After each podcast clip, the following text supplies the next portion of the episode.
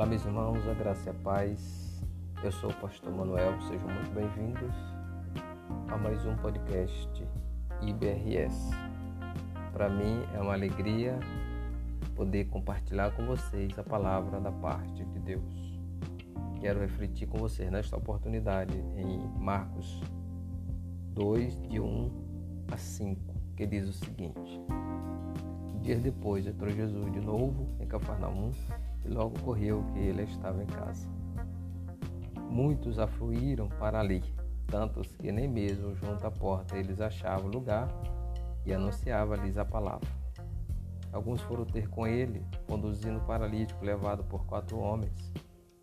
E não podendo aproximar-se dele, por causa da multidão, descobriram o irado no ponto correspondente ao que ele estava, fazendo uma abertura baixar o leito em que jazia o doente.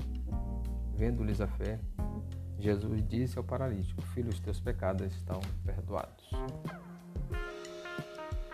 Queridos, aqui é, eu quero ver com vocês, nesta oportunidade, é o tema A Fé. E no, no Novo e no Velho Testamento, a fé tem muitos significados pode ser uma simples confiança em Deus ou na palavra de Deus, mas também pode significar uma obediência ativa a Deus. E nos evangelhos sinóticos, Mateus, Marcos e Lucas, Jesus é, faz, várias, faz várias curas e que exige das pessoas que foram curadas ou que queriam ser curadas, que tivesse fé. Ele chega a dizer que se tivermos fé do tamanho de, de um grão de mostarda, removerá a montanha. Removeremos montanha.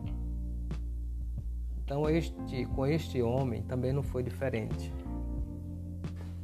Assim como nas demais curas, ele exigiu que tivesse, que as pessoas tivessem fé, que ele podia ajudá-los. Aqui também não foi diferente. Contudo, o que podemos perceber aqui nesse texto é que a fé não foi só de uma pessoa. A fé foi de cinco pessoas, tanto os quatro homens que conduziram o paralítico até Jesus, quanto também do paralítico. E veja a sensibilidade destes quatro homens para com o seu próximo. Eles foram sensíveis ao problema do próximo. E muitas vezes nós estamos mais preocupados com o nosso bem-estar. Se eu estou bem, eu não estou nem aí para o outro. Entretanto, estes homens nos dão uma grande lição. Que importa que eu esteja bem, o meu bem-estar, mas também que eu possa proporcionar um bem-estar para o meu próximo. Estes homens, eles sabiam que eles podiam ajudar este homem levando até Jesus e que se eles levasse este paralítico até Jesus, ele podia curá-lo e mudar sua história. E veja, a partir do momento que este homem encontrou-se com Jesus, Jesus deu uma nova perspectiva de vida a ele. Só que surgiram obstáculos. A multidão, eles não podiam entrar lá na porta porque era muita gente, tiveram que subir uma escada para poder colocar ele a partir lá do eirado, subir a escada que ficava por fora. Geralmente as casas palestinas, as casas tinham uma escada por fora que dava um terraço. E foi isso que eles fizeram. Então as dificuldades surgiram, mas eles não pararam nessas dificuldades. Do mesmo modo que esses homens foram instrumento de Deus na vida deste paralítico, Deus pode também te usar na vida de outras pessoas. Deus quer que você leve, você que é servo de Deus, você que é um eleito do Senhor, pessoas até Jesus. Mas quando você se propõe a fazer isso, as dificuldades elas irão surgir. Mas não deixe que essas dificuldades te parem. Deus quer te usar de maneira grandiosa na sua obra, na sua família, na sua vizinhança, no seu trabalho. Não deixe que os obstáculos possam atrapalhar você ser um instrumento de Deus na vida do teu semelhante. Estes homens nos dão uma lição importante aqui, que é de sensibilizar-se com a dor, com a dor, desculpem, a dor do outro.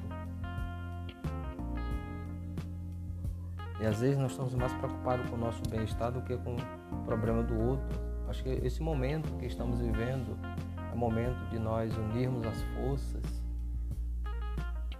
e cumprirmos o mandamento que, que é bíblico: amar a Deus sobre todas as coisas e teu próximo como a ti mesmo. Amar o próximo como a ti mesmo é como diz Mateus capítulo 7, 12, o que eu quero para mim, eu quero para o meu próximo.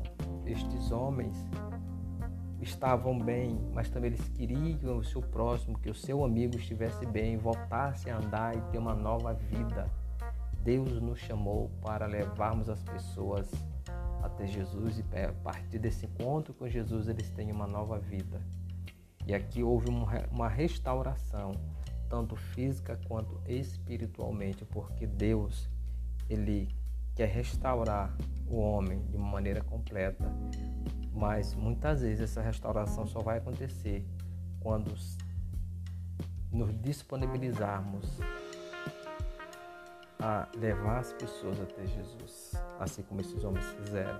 Eu quero te desafiar também, que mesmo diante da pandemia que estamos vivendo, mas que você seja instrumento de Deus na vida das pessoas. Que Deus e Cristo nos abençoe e aplique suas palavras em nossos corações.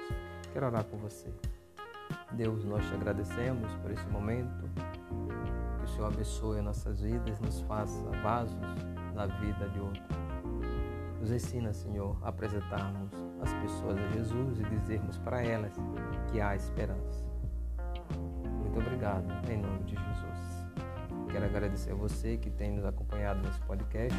Que Deus, cada dia mais, abençoe a sua vida e a sua família.